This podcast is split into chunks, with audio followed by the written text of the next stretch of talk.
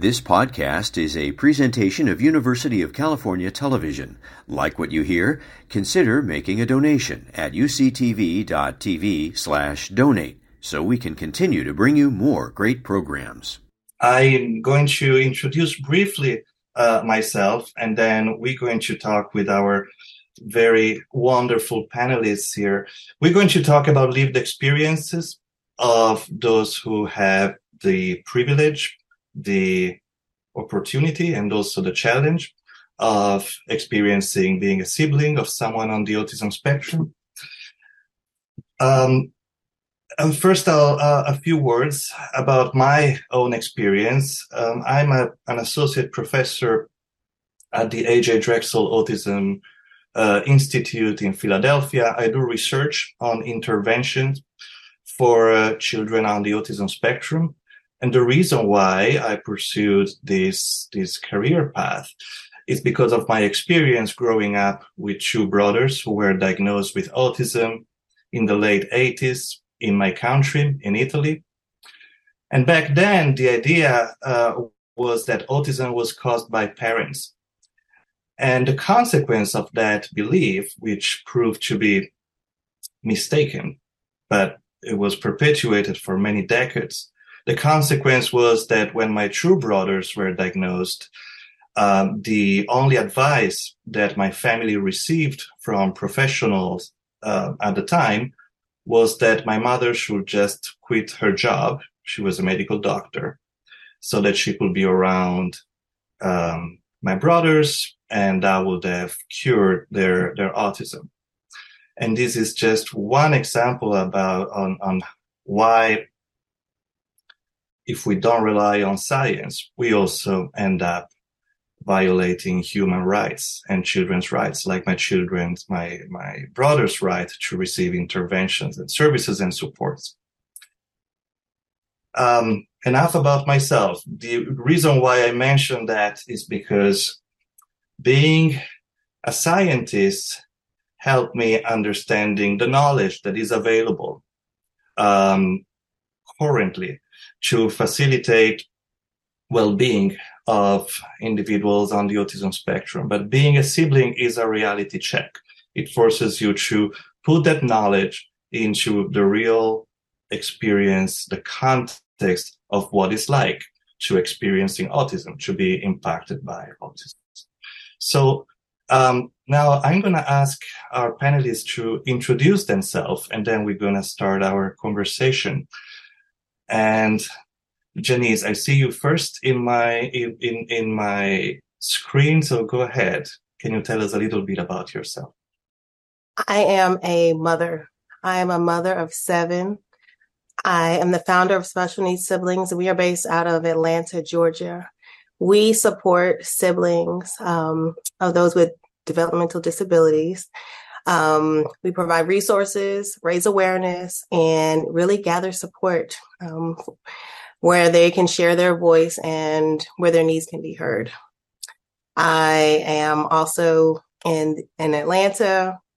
I work in marketing professionally, but I'm the executive director of Special Needs Siblings, and I'm excited to be able to share from a parenting perspective and also a community supporting perspective. Thank you, Jeniece. Heather, you're next. Hello, everyone. Thank you so much um, for the opportunity to be here. So I have, I've always had autism in my life. My little brother uh, was diagnosed when he was six. My little brother Joe, he really was the template of what I thought about for autism, you know, until I started to be a therapist myself and started to work um, with children on the autism spectrum um, during my college years. And you know, he taught me so many things through, through, um, you know, through my, um, upbringing about different ways of being in the world, about his psychology, about, you know, so many unique talents that he has. Um, but also a lot about his struggles and, you know, his difficulties with social skills, you know, adaptive skills and, and certainly mental health. Um, and really has, has shaped my, my life, shaped, shaped my career. Um, I became interested in autism research when I was doing um, psychology undergrad. Um, now I am an assistant professor at the Penn Center for Mental Health at the University of Pennsylvania. Um, I do autism research focusing on social emotional development in kids with autism and mental health and programs to help um, support their development. So, yeah, thank you for, for the opportunity to be here. Thank you, Heather and Eric.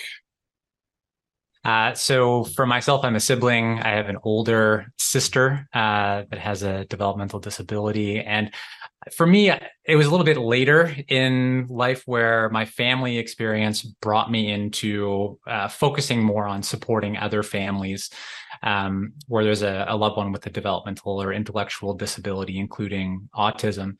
Um, so it was, wasn't really till my late twenties that, uh, that I started working with families and, um, really started working with my family actually, because my family fell into a crisis where my mom, being the primary caregiver, just burned out. And, um, she called me looking for support and uh, i jumped in and to support uh, my family to find a solution moving forward. And so my for my sister create a life of her own.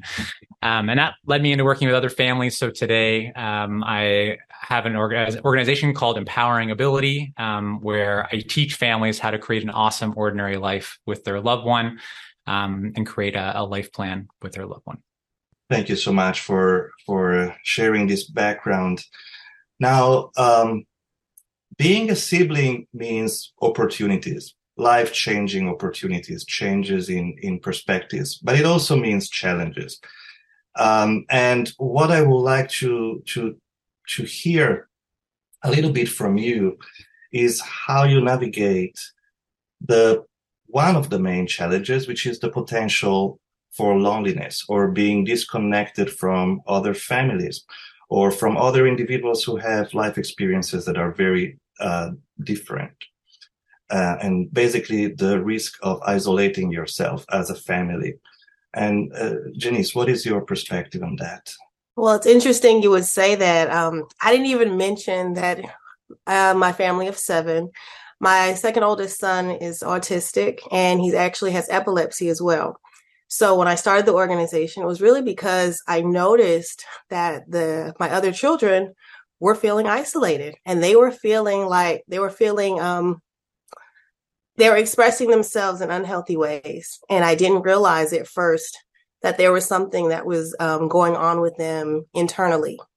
And as a parent, the first thing I thought was, you're fine. You're okay. Why are you, um, why are you acting out in certain ways? Not realizing that the fact that, um, when my son was younger, you know, there were certain things we couldn't go to, um, as a family, or we might have to leave early and there are these just different things I thought I was protecting them from by not communicating with them about their brother um, and his disability and raising that awareness, not realizing that I should be talking to them and educating them and sharing with them, but also finding other families and creating a community of support where they could also have um, they they also have people to understand what they're going through and their experiences within our family unit. I could find support as a parent very easily online and networks. I'm an adult and I can express myself and my feelings. My children, my children did not have that. Um, and they didn't have the, the words to be able to say, I need help or I just want extra attention and I want you to see me too, um, without feeling guilty honestly. And so creating in those spaces is so was so important for me. And that was another reason why i began the organization that we have now. But the feeling of uh, isolation and loneliness i think that is um it's very real. And it's something that we don't always talk about but we should. Thank you for sharing this perspective. I, I think in general we haven't talked enough about the feeling of disconnection and, and loneliness that can be the consequence of any experience that is not ordinary. And being you know having autism in in the family is not ordinary experiences. And, and because different individuals uh, have very different um, ways of being autistic too and being siblings too that creates even more uh, complexity when it comes to relate your own feelings and your experience with that of, of your peers and, and, and, and your friends. And Eric, what is your perspective on, on this topic? Yeah, from my personal experience, I don't know if I felt the feeling of being like isolated or, or, or lonely, but upon reflection, it's my family experience is definitely not really something that I talked about uh, with anyone. Um, I didn't. I might have known other families or other people that also may have been siblings, but we didn't also didn't talk about our experiences together. And it wasn't until I was, I think, 30 that I actually had like a, a meaningful conversation with uh, with another sibling that had a loved one with a with a disability and shared our actual experiences. And that was a really enlightening conversation. It's like, well, I, I don't know why I haven't talked about these things before, but um, it was helpful to to talk about those things. Um, so yeah, I think for a lot of it, I just kind of held on to that family experience in fear of maybe people that uh, friends, uh, other family members that wouldn't understand it. Um, or maybe I might have approached it at some point in time and maybe they didn't understand it. I was like, okay, well, I'm not going to talk about it anymore. But um, that was my experience. Thank you. Well, I will add one thing.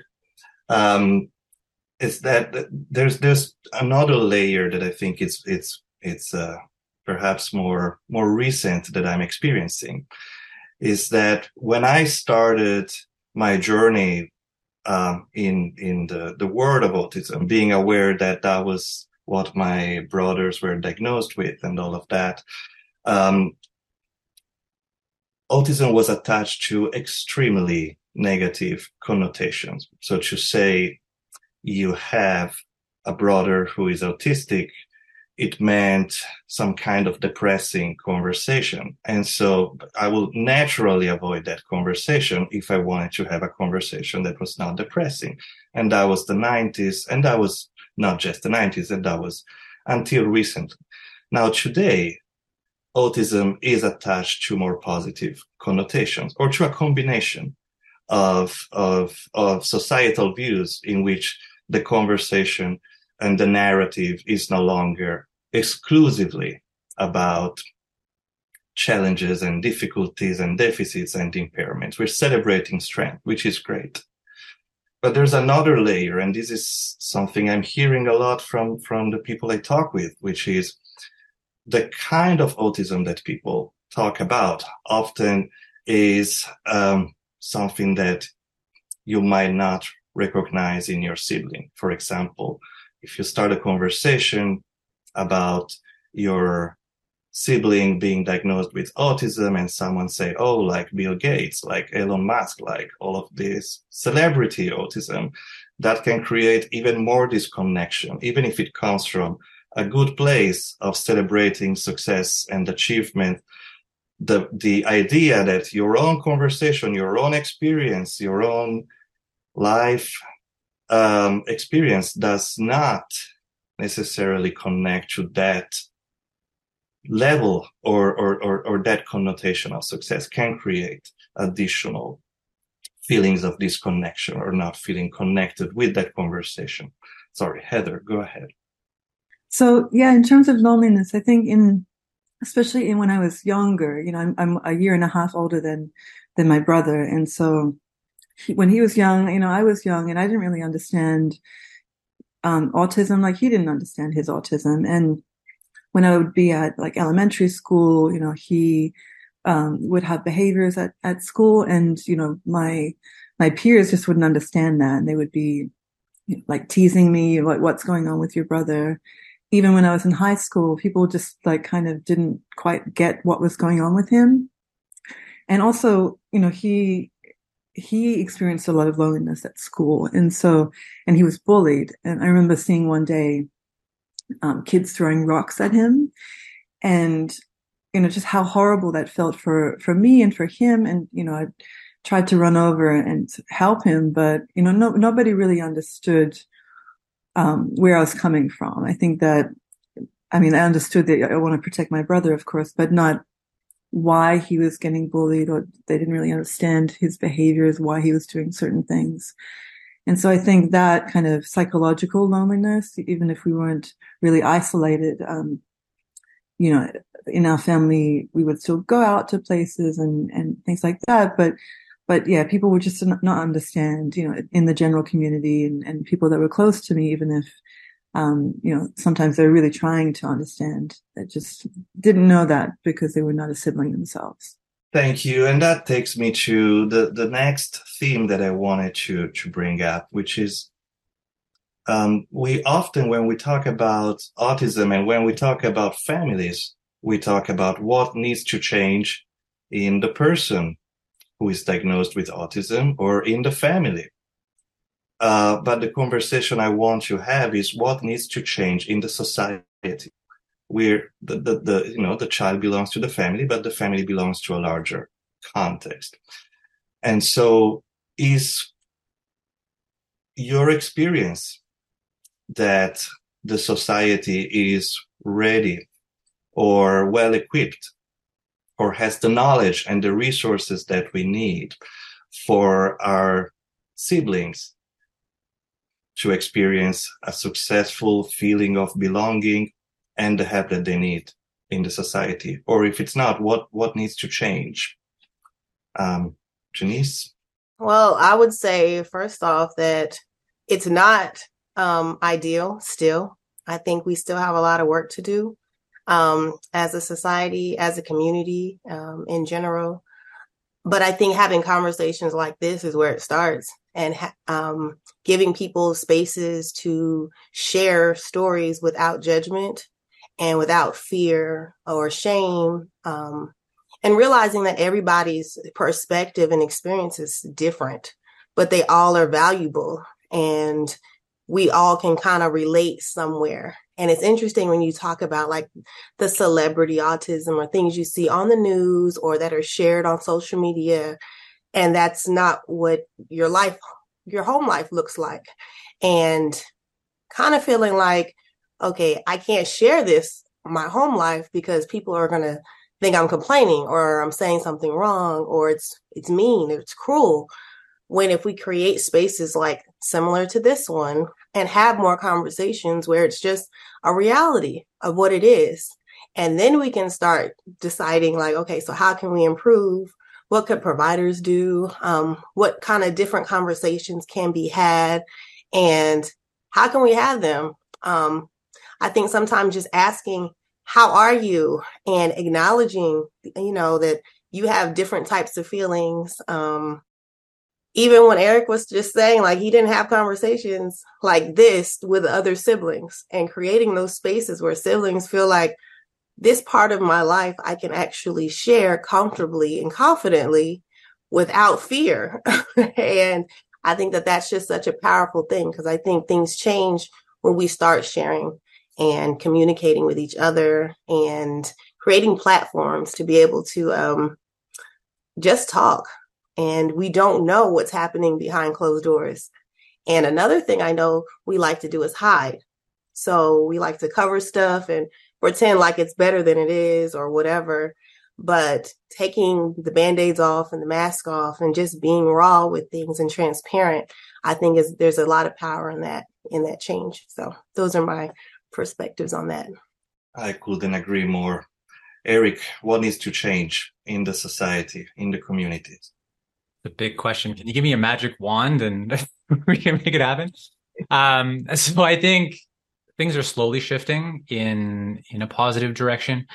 I think a big challenge is that people that uh, experience experience autism, people that have intellectual and developmental disabilities, are still othered in our society.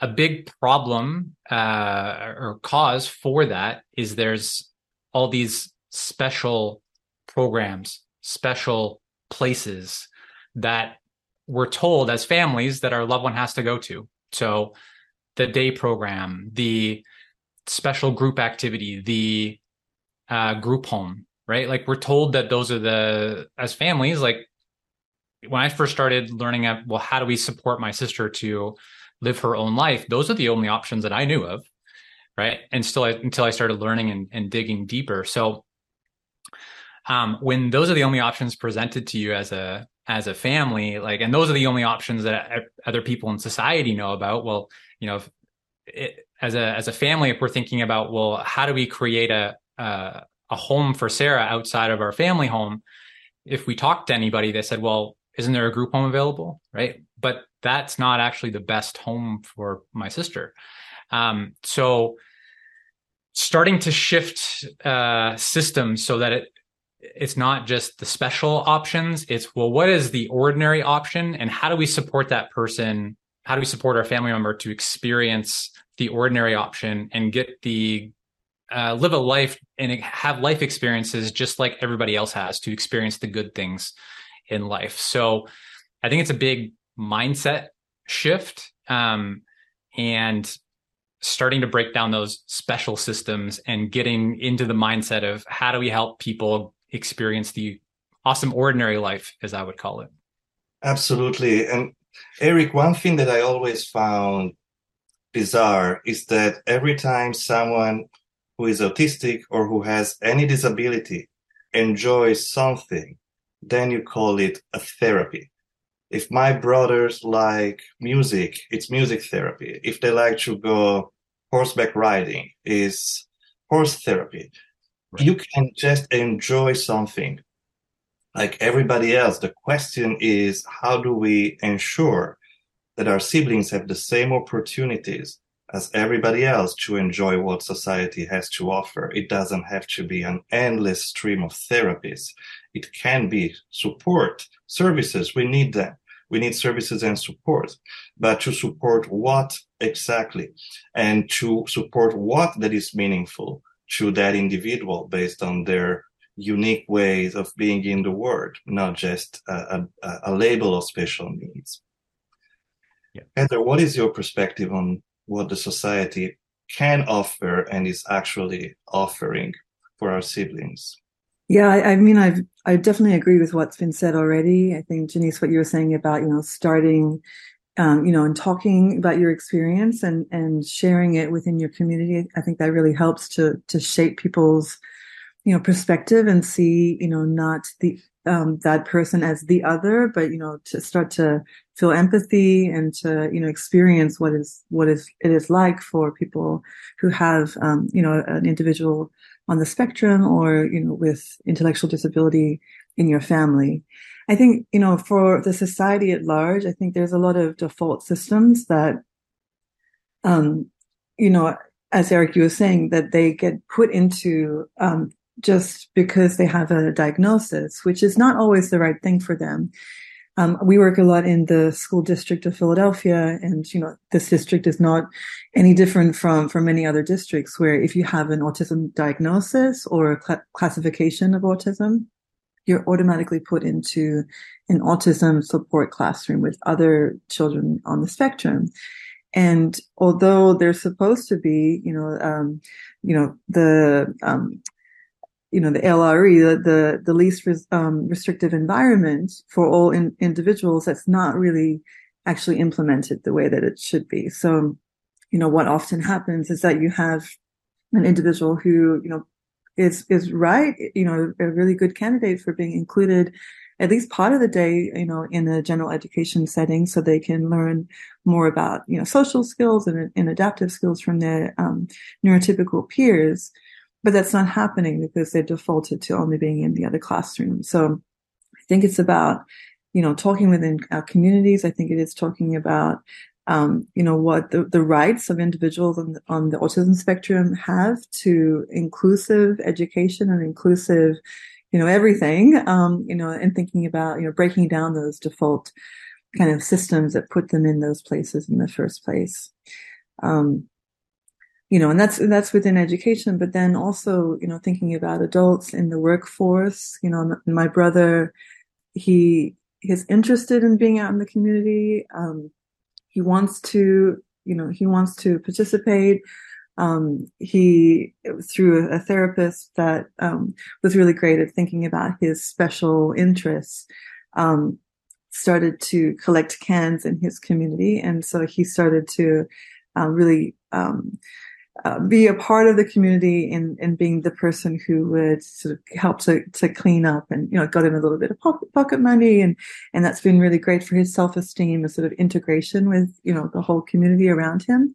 Um, but obviously that's, you know, it's not much money for him and he has, um, certainly the um, the skill set to to be in a workplace, but there's never been the right um, pathway for him to do to do that. And and a lot of places have closed their doors to him because they didn't really know how to support him within the workforce. And so I think, you know, having those supports for adults as well, um, you know, is really something that needs to needs to change. And I think that's through awareness and it's through services.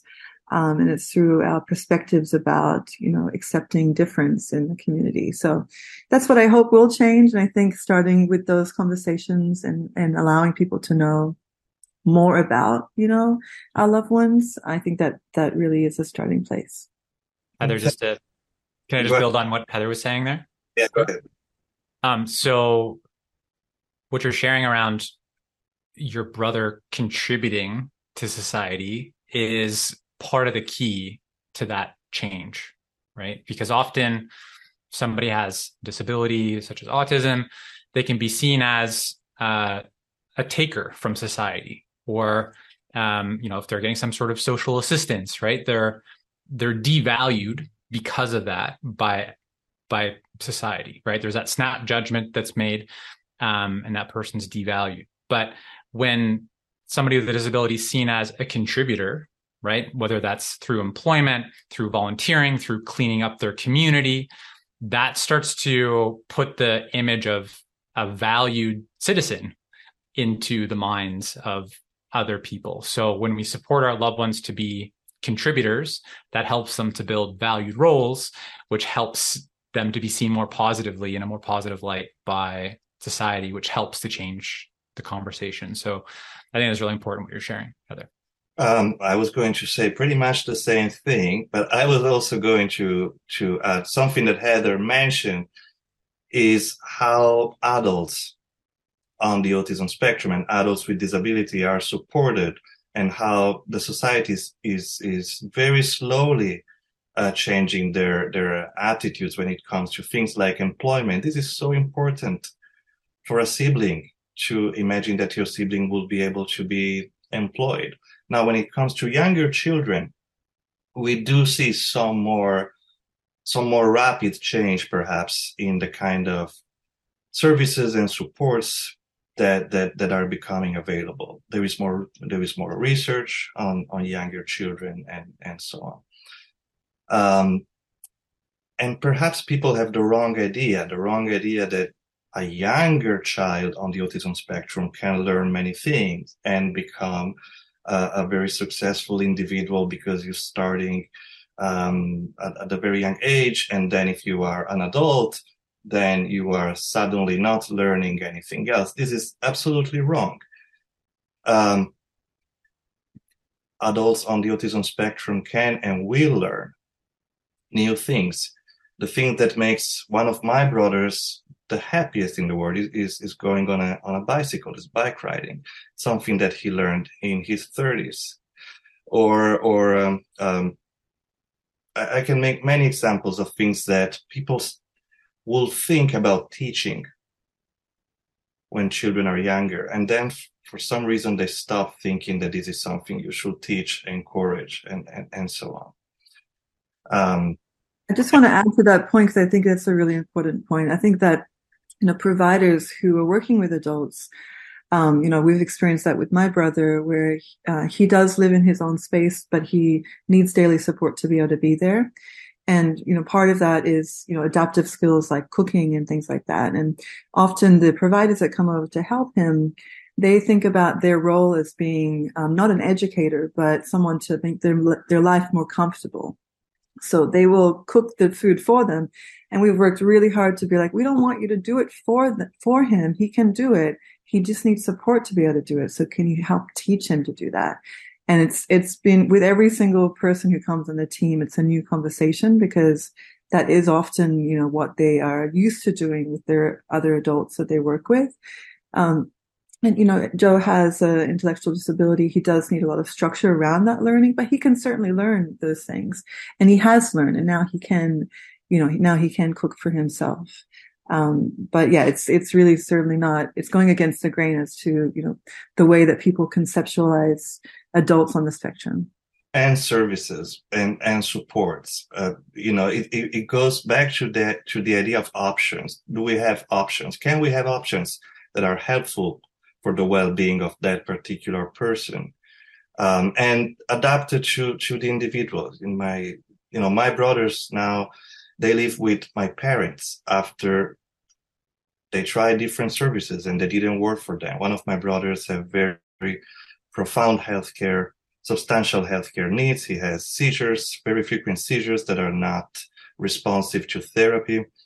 Uh, and basically, they are currently in the only option that is available to them, which is my almost eight year old parents being with them. My parents soon will, will need care themselves. And this is basically, is, you see how the tragedy is not autism, the tragedies, unmet needs of families who have someone on the autism spectrum. And to change that, we need to change the narrative about what are the path to success. What does it mean? How can we provide support and services that work for the entire family and for different individuals? And we also need to have realistic conversations about how needs and resources change over time, including availability of caregivers and, and siblings as well, which takes me to the next topic that I wanted to, um, to, to, to raise, which is what happens when, for a number of reasons, siblings and immediate family members might not be able to provide this, the, the care and advocacy that our loved ones need.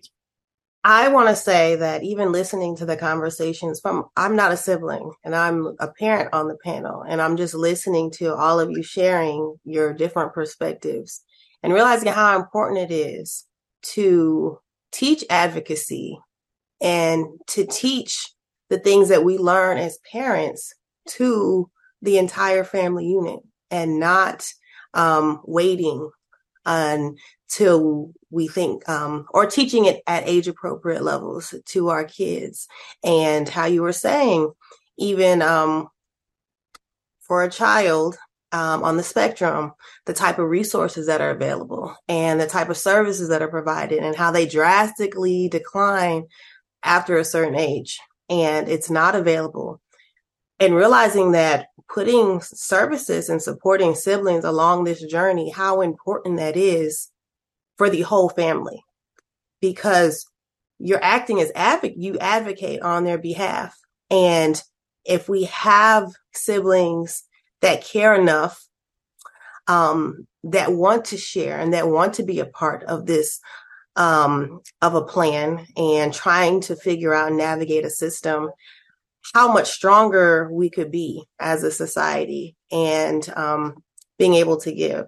So I just had to throw that before I go on to this next part of the question. Just listening to you all share that just I don't know, it just it's just it's amazing to see and to be able to witness and knowing that it wasn't like this 20 years ago.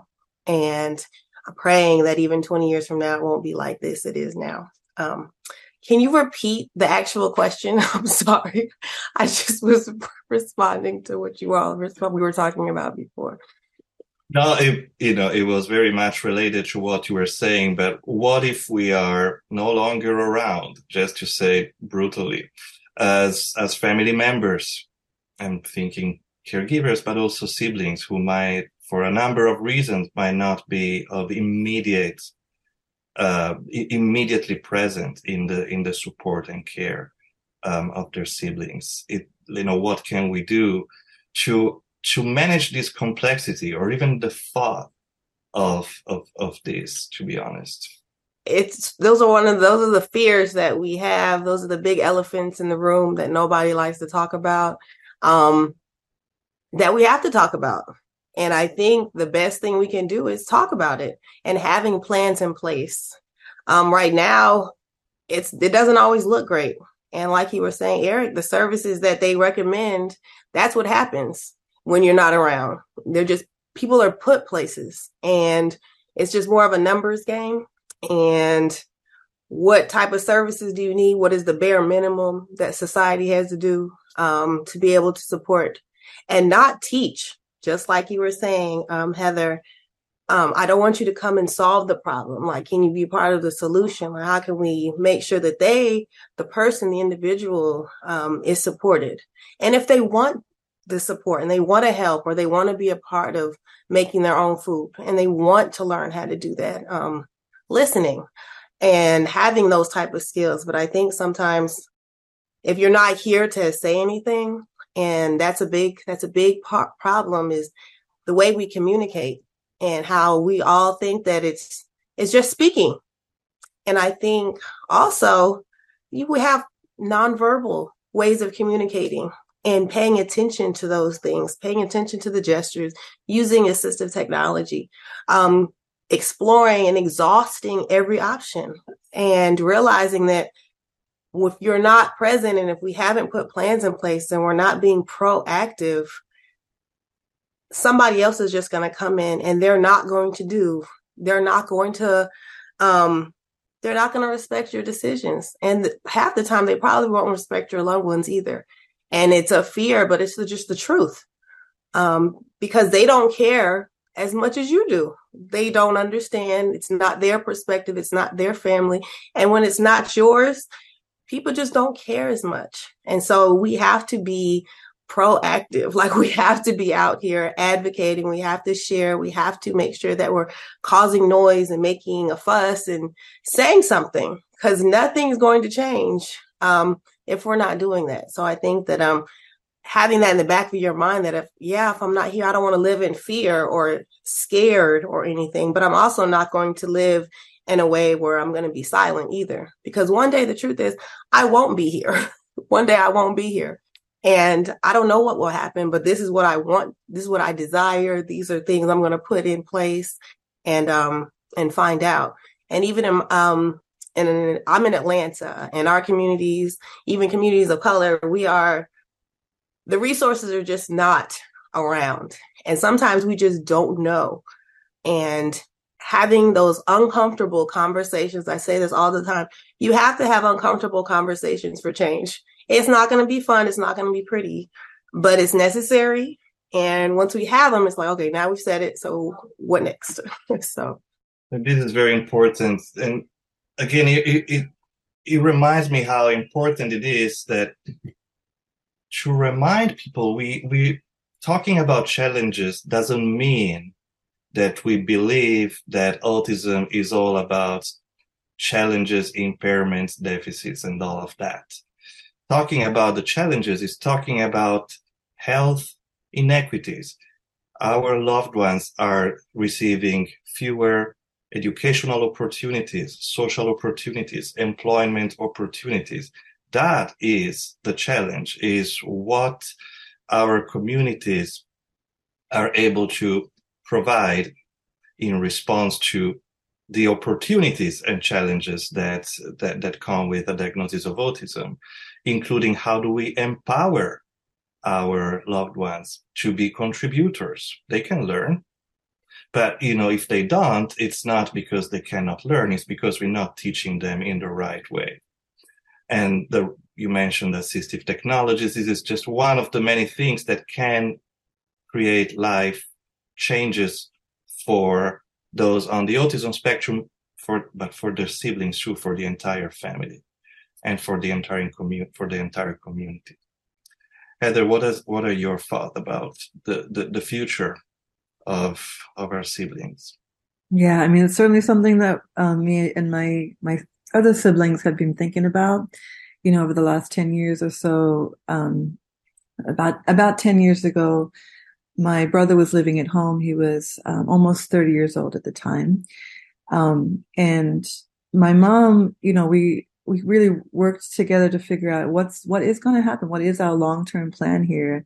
Because he's not going to be able to stay at home forever and he does need daily support. Um, my sister lives closest to to him and and is most available my older sister to to um to have him potentially at her house and um you know she has two other kids and you know was that really the the best thing and so we started to think together okay maybe he maybe he can be in his own space. We can think about different services to bring around him so that that he can can do that. My family, I'm from Australia. My family lives there, so it's a different situation, you know, in terms of um, supports there. But we were able to put that together, and so, um, you know, now he is living in his space and he does have um, support surrounding. I'm really sorry. I will disclose one detail. The daughter of Heather is also my daughter. We are in two different rooms in the same in the same house. And we met because we met at some point and I told her I have two brothers diagnosed with autism. And she told me I have one brother diagnosed with autism. And I said, then we should hang out. And the results of this is, is our daughter Luna, who is disrupting the panel. But it's, it's still a very romantic thing that I like to, to talk about.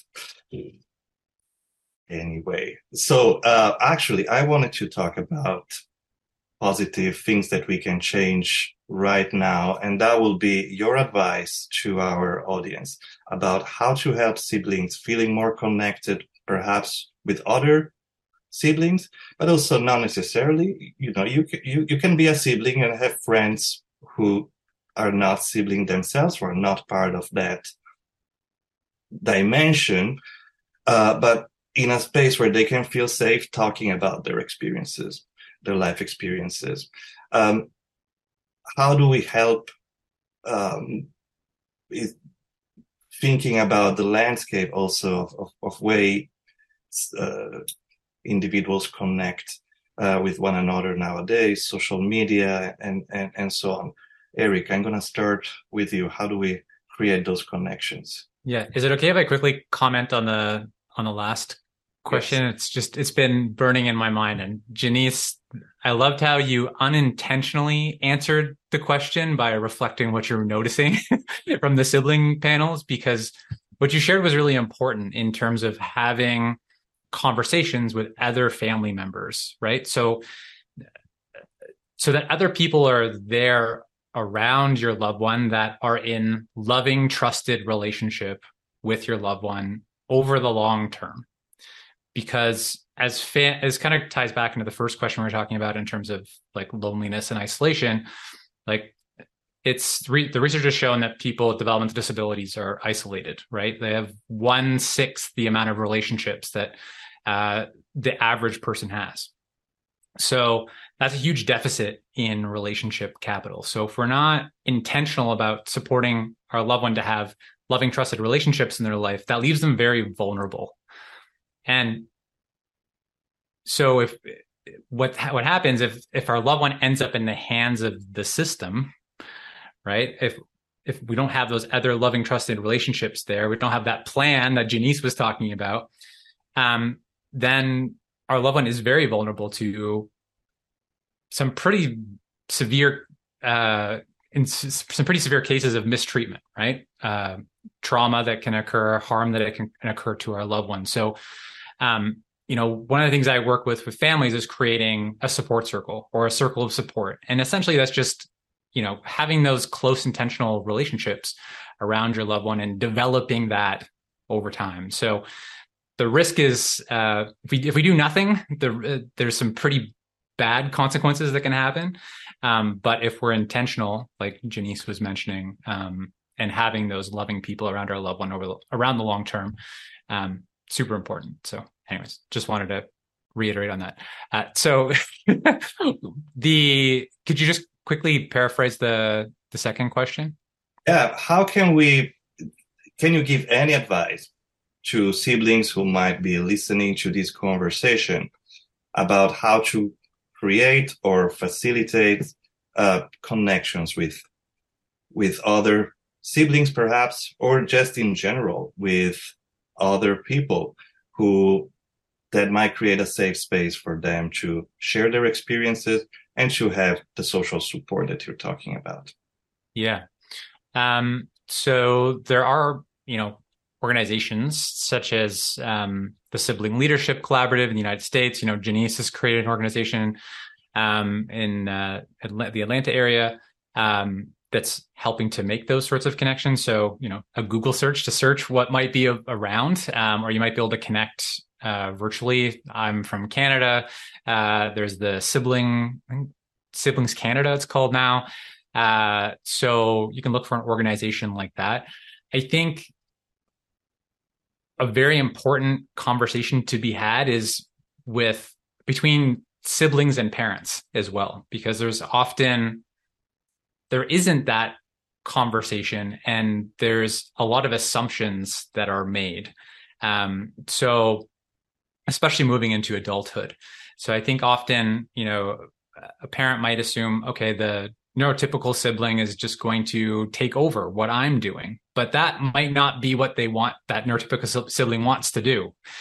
So having those sorts of conversations around, you know, how would you like to be involved in your sibling's life? What do you see that role as? How could we support you with that? What other people might we want to bring in and, and be around? That support circle piece, right, is also super important for siblings because if there's other loving, trusted relationships engaged in um, our our sibling's life that has a disability, then as a sibling, maybe it doesn't feel like it's all on me anymore, right? There's other people there to be part of that, um, be part of making decisions, be part of kind of that natural support system. And Eric, the, the, the other component of this is maybe the sibling, the neurotypical sibling is not planning to have their neurodivergent sibling living with them, but it can also be the other way around. Like we have to wonder when we have uh, someone in their 40s living with their parents, is that what the average person in their 40s desires? Maybe not. Maybe we need to think about if this person will did not have a diagnosis, is that the living arrangement that we will desire for them? And this is a mindset that we need to to continue to have. Um, just because you're not talking, for example, like my brothers, doesn't mean that the living arrangement with your uh, older older parents is the most desirable thing for you. It's the only option, but it's you know normally individuals at that age might express that they want to do something more independently. It's a very important point. Um, Jeniece, what is your advice if there are siblings who are listening to this conversation on how to be connected and feel connected? Well, I, I definitely would second Eric talking to your, um, having those conversations. As a parent, I foresee my children having conversations with me. Um, I know we've kind of talked about a little bit I have teenagers now. So now that their brother is 18, um, still home. He hasn't went to college. He's still actually in the system, uh, the school system. But, um, you know, things have just changed and they're kind of like walk, watching and curious and asking questions, but creating one from a parent perspective, creating safe spaces to have types of conversations, um, keeping them open ended and creating like even if it's like a journal share where it's like this is how i'm feeling today in the teenage or the kids uh, perspectives. If you're a younger sibling watching this if you're in college watching this and you're just like well my mom's handling it right now but i haven't really had a conversation with her about this have the conversation. Ask the question even if you gotta send it an email. Um, parents be open and know that it's coming but also don't be afraid of the questions and don't be afraid to have the conversation. Also, self care. I think it's so important to know that you're not responsible for everything and you don't have to do things by yourself. I think that as parents, sometimes one thing do children do, they model their parents. They model what they see. So what they're seeing, how we're you know, going along this journey and going to therapies and creating spaces for our children and protecting everybody and providing. Sometimes that can be scary for a sibling to look and say, So, am I going to just jump into this and this is something that I have to do? Um, do I want to do this? When do I have to do this? Can I leave home? Can I get married? Um, what does that look like? And these are all very it just depends on the person and it depends on the sibling and it depends on everybody's different experiences but realizing that taking care of yourself first pretty much like that you know you're on a flight and you got to, you know, you got to make sure your mask is on because you can't help nobody else. Realizing that self care really makes a difference even as you're going along this journey. And having those conversations is important. Taking care of yourself is important. Creating boundaries is important. Um, you're not your parents. That's just the truth. So everything you've seen your parents do, you may not do it that way. So, and that's fine. And you have to be able to say that um, and create those boundaries and those safe spaces for yourself. If that's, um, you know, just depending on what the complexities are in your family unit. And all that goes back to having a, a support system around the whole family, pretty much, um, to make sure that we're all strong and that all um, everybody is served um, equally, but also um, as best as possible, because we all want and deserve to live a beautiful life and whatever life we desire that to look like. And I think that that's just important. So, oh, and finding siblings to talk to is a powerful thing. Um, there's nothing like having somebody say, "Oh, I get it. I understand. Like I I see you. Like for real. Like I like I, I I'm I'm here with you like one on one." And you can do that on a Google search. You can find find us online. We look for networks and people's communities and areas everywhere. Um, and the beautiful thing about social media is just like we're here, you can do stuff online and it's not more than a conversation sometimes. Sometimes we just need to be heard and feel like somebody's validating our feelings and our experiences. So, and you're doing an amazing work to facilitate that. And I, I am so grateful that you mentioned self care because we can be uh, much more powerful advocates for our siblings if we take care of our mental health as well. You know, I, I, I remember uh, at some point um, I was going through a, a, lot of practical challenges with caring about uh, my my brothers, and I was basically spending a lot of time with them, thinking, and, and with all the complexities that comes with, with with seizures and all of that. And I remember at some point I, I had this evening where I could go out. And I remember uh, someone told me, "Do you want to go to, to to watch a movie? There's this movie about an autistic child." I said, "No, I don't want to go to the movie about the autistic child today. I want to have friends, and I want to just talk about what what I experienced. But I don't I don't need at this point. I need a space where it's not all about that, where autism and my brothers are part of my life, not the center of my life, not the only thing in my life, but a healthy and important and life changing part of my life, but not the only thing. Heather, what are your thoughts?